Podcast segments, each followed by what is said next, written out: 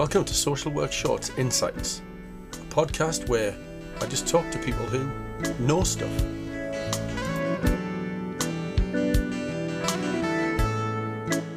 So in the uh, in the second edition of Social Work Shorts uh, Insights, um, we're going to talk to uh, Jamie Skora, who is a, a lecturer at Sunland University and uh, has a background in adult uh, social work. So we talked last time to George Bull, who told us about the impact of poverty in uh, in children and families work. So Jamie, uh, if you'd like to introduce yourself and tell us a little bit about your experiences of how poverty in general impacts on, on adults. Hi, Jamie. Hi, Stephen. Uh, yes, thank, thanks for that. Uh, my background is predominantly working with uh, older persons, um, mental health teams, and mental health teams in general for, for people of, of a working age. Um, how poverty's kind of impacted um, the work that, that I did as a social worker before I became a lecturer was, I think poverty runs a bit deeper than finances and, you know, fiscal resources. Um, It's a case of um, those people who may not have the same social capital as what somebody else may have. And what, what I mean by that is they don't have the same amount of people looking out for them. Um, and and that, that, that, that can result in poverty because of poor management of money. Um, I worked with one woman who, who had dementia, who used to go to the shops a few times a day. She used to get a taxi to the shops, so spent all our money and buying the same food time and time again. Didn't have um, didn't have the support of the family um, because she didn't have children of her own. It was left to support from nieces and nephews who didn't really have that relationship with this woman, so um, weren't that invested.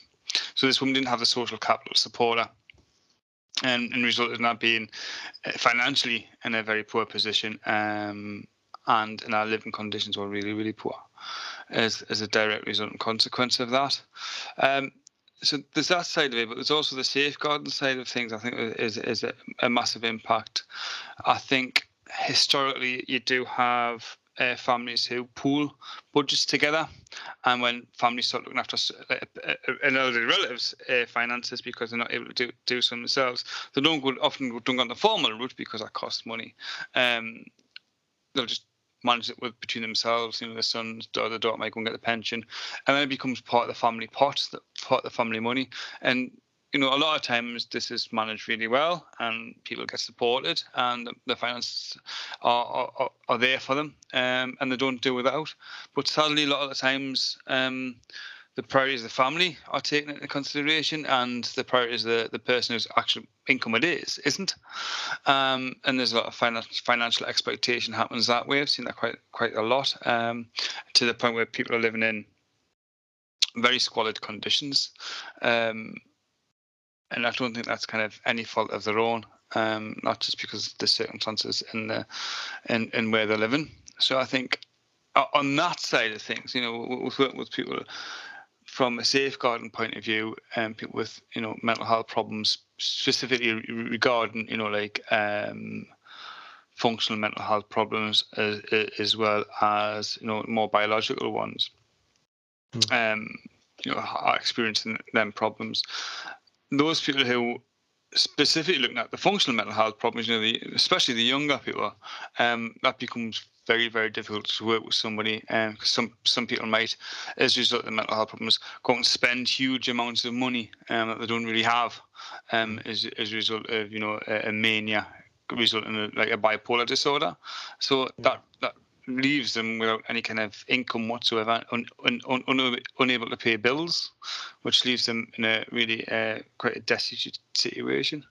Yeah. I was, for one example, I was working with one gentleman. I'd done a mental health assessment with this this man, um, and he was he was living in quite a well-off part of town. Um, he had a quite a big house. Um, he had clearly had some income in in the past, but it, because he, he he experienced some delusional beliefs and didn't believe in the existence of money and the need to pay bills. Um, so he was in a situation where he wasn't paying anything because he, he said it was a, it was made up. Um, and it was imaginary, and you could see where he's come from, but th- this became real to him, um, to the point where he was going to lose everything, um, and we needed to do something just to, to, to so we could get funds in place to stop um, losing everything, losing and, and becoming quite destitute in his life. Um, so he was he was detained in the Mental Health Act um, for for that direct reason, because he would have been okay. in absolute dire poverty, but didn't. Right. I think it's interesting that you mentioned uh, social. When you were talking, there was a couple of things that I wondered what you thought about in terms of social capital. Um, Because there are two things that come to mind when I think about social capital, because often, I know when I've talked to people who uh, support people with substance misuse problems, which also often go in hand in hand with, with mental health problems, don't yeah. they? Or they're, yeah. often, they're often both existing together. And, and there are two things. One is, in order to have social capital, you have to be connected to the community, don't you? And some people in situations like that isolate themselves, so there is no social capital to tap into. But sometimes as well, um, sometimes people have lots of social capital, but it's not exactly positive social capital, if you see what I mean. It's social, they've got people to go to, but those people that they go to then actually um, make the problems that person's having in terms of substance misuse or paranoia or whatever it is, they actually make it worse. Uh, I don't know what you think of that. Yeah, most definitely. I work with a, a, a lot of people who would kind of fit that, that description that, that you worked in. And We, it was recognised like, um, by that, was because I remember one man I was working with who was begging the streets for money so he could buy some heroin, and we were trying to get uh, kind of sustain somebody to have a tendency, um, just somebody at that level of addiction who his primary focus was his heroin. It was very, very difficult. Um, so we were. I was trying to talk to the street, trying to come to the flat where I had the housing officer to sign his tenancy, and he was saying, "No, no, I need to. F- I'll, I'll come over. I'll come over once I get. I need a bit more money, and I need, need to get his fix." So trying to trying to manage that was really, really difficult. So what I was trying to do was, oh, what what we were trying to do was build his social capital in a, in a very structured way, kind of scaffolding that around him by putting the supports, because the idea of, you know, oh, you can have a you can have a house if you go to the, the town hall and you fill in this form and you meet me here and you do this and do that.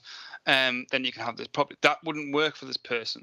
So, and we knew that wouldn't work for this person, because it hadn't worked for this person in the past. So try to scaffold that support around him, saying, right, that's kind of fits his needs. And then hopefully within time, um, we might be able to work with this person and help rehabilitate him, if that's what if that's what was necessary, needed, and that's what we wanted at the time. However, however, which was that was all all well and good, but when we had um, the COVID restrictions came into place, all that kind of uh, almost a false scaffold that we, we created, that structure that we created around, just collapsed. Where you would have as a as a as a social capital, what, what we develop within, you know, with families and friends and, you know, things that we develop over the years is constant. It's it's it's there. Um, It's, it's harder to collapse it, but when something like COVID happened, um, all this stuff that was built up around this person wasn't able to be maintained, because everyone started going from the homes, people weren't yeah, going out, and, yeah. and and when they were going out, was to do the the, the minimal, the emergency stuff. So um, yeah. very very difficult. So, so yeah, so look, trying to replace social capital is a um, it's a huge challenge. Um, yeah. Well, because because we, we had didn't we? Um, uh, which which. Uh... Which which uh, which prime minister was it? Was all about uh, David Cameron's a big society um, idea, you know. And, and my response to that um, was, yeah, it's a brilliant idea, you know, that we've got this idea of this big society where we all look after each other and everything's everything's fine. But in, in my experience, anyway, as as a practitioner, the sort of I don't know, nineteen fifties community that, that that existed maybe back then, or, or didn't, I don't know. But you know, that that that illusion we've got that communities of, of people like that who would look out for each other and look after each other, I, I'm not sure they exist anymore. Yeah, I, I, I, no, no, I don't, and I think that there's there's a, a, kind of the old Victorian poor laws come into, into place, and in, in, in, even in modern day values. So, uh, for example, we, we might see somebody who's, you know, come back as a who was serving in the armed forces and come back and suffer from mental health problems as a direct result of that. And you can see it in social media and, and, and the wider media that people are very, very um, supportive of that person and want to give the mental health services. And people are, there's an outcry that there's not enough services to support these people with mental health problems. Same with teenagers, there's a bit massive outcry, quite rightly so. There's not enough services to to support these people, because we see these is deserving.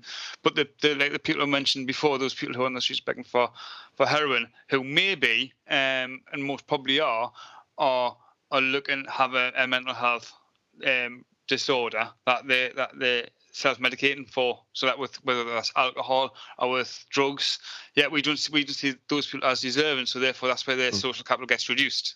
So mm. the, so David Cameron's idea of, you know, the what what did he call it, the big society, the the big society only helps those people we see as deserving, those people we yeah, see as right, not right. deserving, just just yeah. get even further further. drops yeah. um, through the holes and through the nets, don't they? There, there is no, there is no safety net for these people. Absolutely. I like this idea that you're talking about about poverty not just being about money. I, I mean, it is, and and, uh, and and and I'll be talking to people about that aspect of it. But poverty's a, a, a broader thing. It might be rooted in lack of money, I suppose, but it's broader, isn't it? And I think one of the things in working with older people that always used to uh, always used to get me was was. poverty of experiences, or maybe poverty of expectations. You know, the, the people didn't uh, didn't expect much from life, and maybe because in life they hadn't experienced a kind of rich tapestry of things that were available to them. I, I suppose some of that's rooted in financial poverty, because the reality of the world is you need money to do things often, don't you? Do you think that's something that you witnessed, that poverty of experience? Uh, yeah, I'll, I'll, I'll go a, a little bit deeper, and I would say it's it's, it's about um, where a person sees himself. So mm. if if you can, if you're living in, you know, in poverty, um, without money, and you've got little social capital, and you see people who are the people you're, you're actually dealing with more or less on a day-to-day basis sometimes, especially if you're unwell, is, you know, doctors and nurses and social workers, and people who are very clever, people who've got high qualifications and in in, in, in comparison wealthy, um, towards those people. So how does how how does that make you feel? And I think that's what poverty is, is is is is where you are seen within within society, because we have a very very kind of strict uh, structure in our society, which which which goes to the Queen and then it goes all the way down. And and where do you sit on that?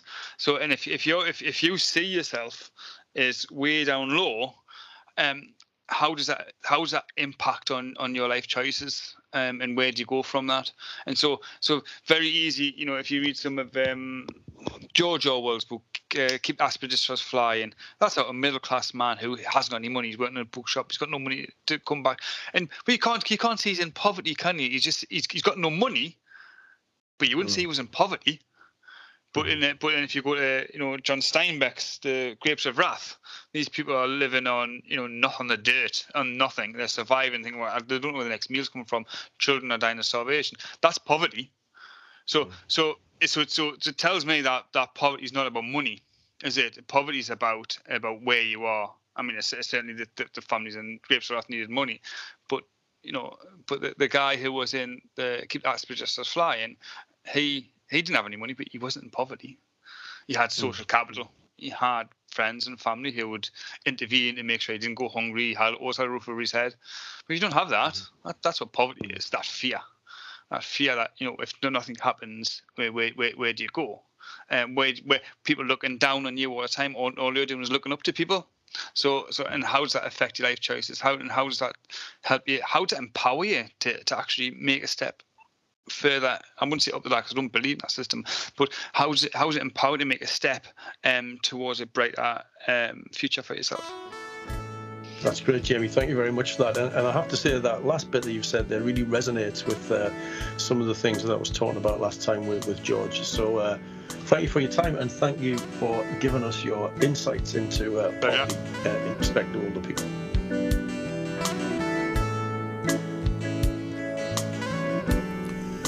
Find out more at social work shorts dot co dot U K.